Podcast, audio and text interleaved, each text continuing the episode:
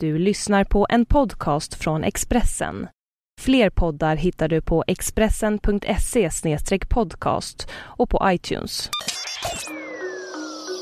Det här är Expressen Dokument om svensken som hjälpte nazisterna att fly av Arne Lapidus, som jag, Johan Bengtsson, läser upp.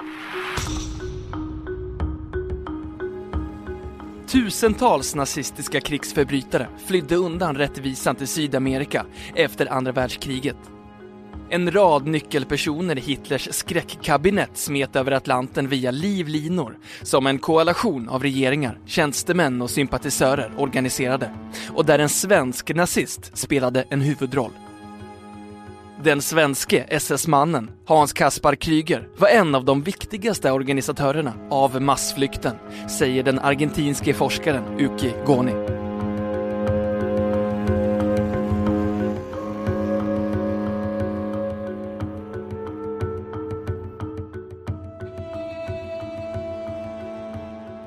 Skrivbordsmördaren Adolf Eichmann som organiserade deportation och förintelse av miljoner judar. Läkaren Josef Mengele, dödsängen som gjorde grymma experiment på människor i dödslägret i Auschwitz. Gestapochefen Klaus Barbie, slaktaren från Lyon, som torterade och mördade fångar i Frankrike. Det är bara några av de mest beryktade namnen bland de tusentals nazistiska brottslingar som lyckades komma undan till Sydamerika efter krigsslutet 1945.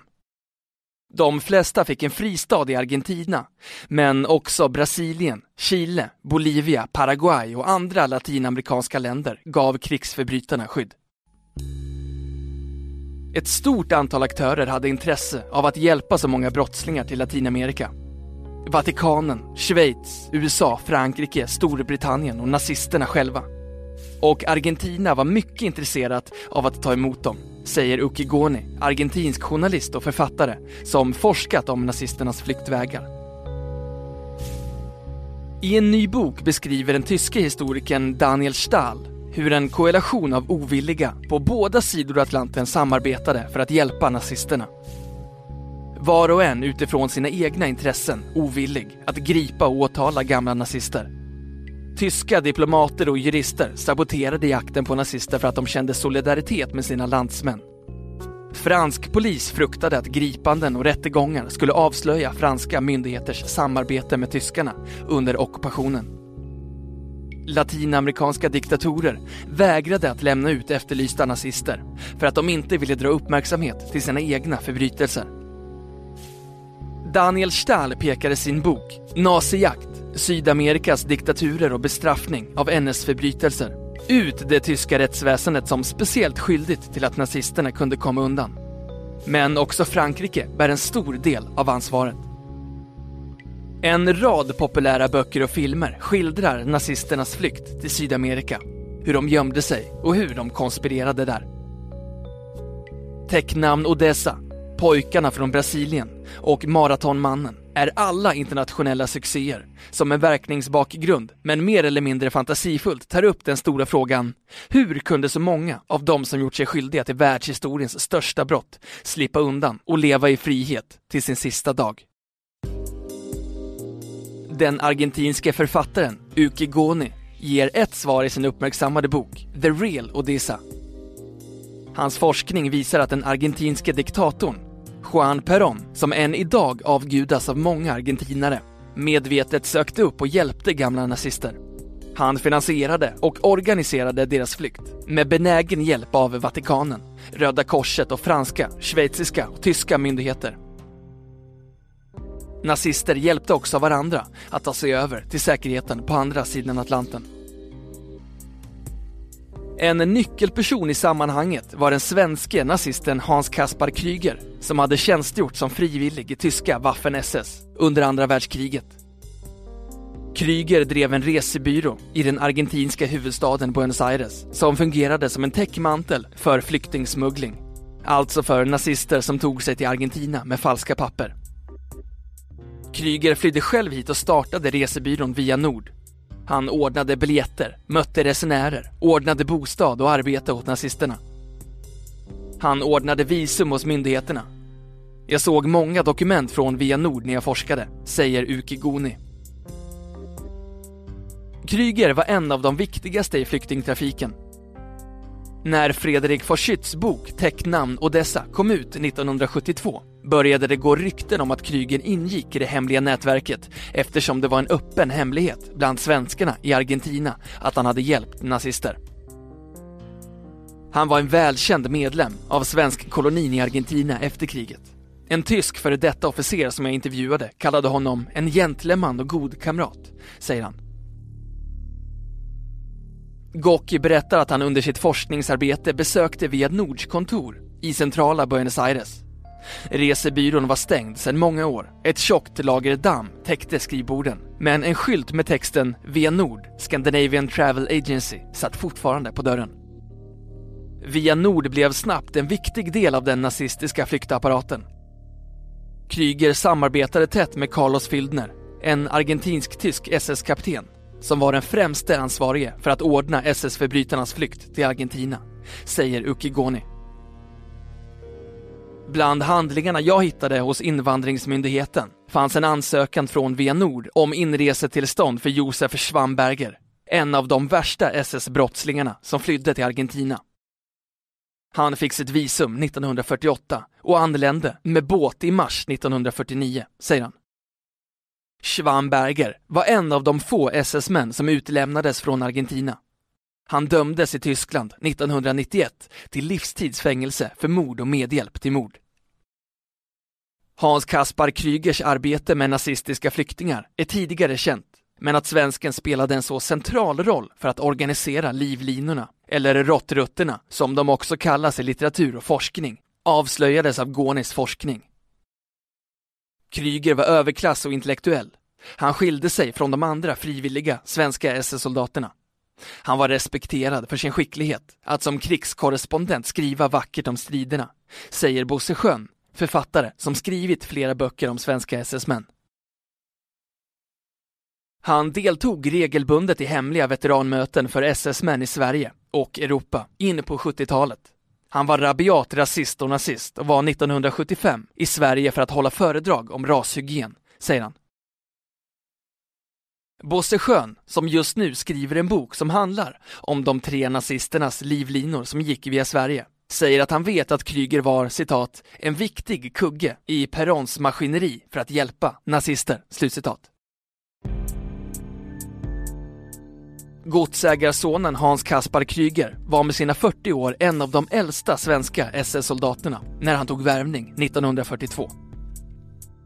Han tjänstgjorde som krigskorrespondent, men deltog också i hårda strider på östfronten mot Sovjetunionen och i försvaret av Hitlers bunker i Berlin under slutstriderna 1945. Han flyttade till Argentina 1946 och arbetade 47 till 48 som instruktör i den argentinska armén. Sen startade han sin resebyrå och besökte hösten 1949 Sverige för att göra reklam för verksamheten. Under besöket bevakades han av Säkerhetspolisen. Allt enligt Bosse Sköns bok Där järnkorsen växer. Kryger omkom i en trafikolycka i Argentina 1977. Uki Goni kallar sin bok The Real Odessa för att markera att trillen Täcknamn Odessa inte återger verkligheten. Det är en myt att det skulle ha funnits en övergripande organisation som hjälpte nazister, anser han. Däremot fanns det många flyktvägar och många krafter som verkade för samma mål. Först var segrarmakterna i andra världskriget intresserade av att ställa nazisterna inför rätta. De stora Nürnbergrättegångarna anordnades 1946, men sen ville främst USA dra sig ur och överlåta åt Tyskland och Italien att döma sina nazister och fascister, säger Uki Goni. Men Tyskland och Italien var motvilliga och 1947 hade redan USA och Vatikanen börjat använda ex-nazister som spioner och aktivister i Sovjetkontrollerade områden. Man kunde inte ställa dem inför rätta. Då skulle de avslöja det här. Lösningen blev att sända dessa människor till Latinamerika. Alla hade sitt eget intresse. Perón ville gärna ha dem i Argentina. Han fantiserade om att han skulle få forskare, flygplansingenjörer och atombombsexperter, säger han. Den argentinske diktatorn Juan Perón inrättade en särskild kommitté ledd av gamla nazister som skickades till Europa för att söka upp och hjälpa SS-män. Goni förklarar att de första som flydde var franska och belgiska nazister som fick skydd av Vatikanen i Rom redan när deras länder befriades 1944. De började ta sig till Argentina 46. Ett år senare flydde tusentals kroatiska fascister och 1948 kom tyska och österrikiska nazister via Vatikanens flyktväg. Vatikanen hjälpte nazisterna eftersom de såg nazismen som ett mindre ont och ett mindre hot än kommunismen, säger Goni. En livlina gick via Schweiz där en polischef med nazisympatier samarbetade med flyktens organisatörer. Det krävdes massor av dokument med falska namn för att råttrutten skulle fungera. Det var en lång process, förklarar Goni. Först tog sig SS-mannen, som kanske gömt sig i Tyskland ett par år, in i Schweiz med myndigheternas tysta godkännande. Sen vidare till Italien, där han fick ett falskt ID-kort som italiensk medborgare. Därefter vidare till Argentinas konsulat för att få visum. Sen till Vatikanen som skulle rekommendera att han fick resehandlingar, ett slags pass, av Röda Korset. Nästa anhalt var Röda Korsets kontor för att hämta ut resedokumenten. Och till slut gick han ombord på båten i en italiensk hamn. Under tiden skulle också en båtbiljett ha ordnats. Sanningen är mer skrämmande än boken. Boken handlar bara om en grupp SS-män som hjälper varann. I verkligheten var det regeringar och mäktiga organisationer, säger Uki Goni. Jag blev chockad när jag insåg sanningen. Jag hade inte väntat mig att hitta så många dokument som direkt kopplar Peron, Vatikanen, den argentinska kyrkan och de schweiziska myndigheterna till flyktingtrafiken, säger han.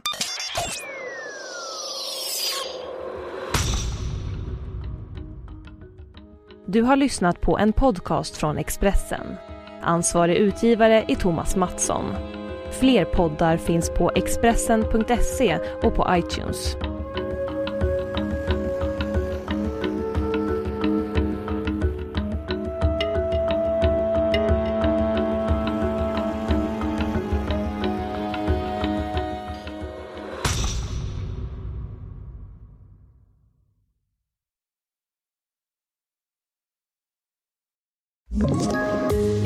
Ett poddtips från Podplay. I fallen jag aldrig glömmer djupdyker Hasse Aro i arbetet bakom några av Sveriges mest uppseendeväckande brottsutredningar. Går vi in med hemlig telefonavlyssning och, och då upplever vi att vi får en total förändring av hans beteende. Vad är det som händer nu? Vem är det som läcker? Och så säger han att jag är kriminell, jag har varit kriminell i hela mitt liv men att mörda ett barn, där går min gräns. Nya säsongen av Fallen jag aldrig glömmer på Podplay.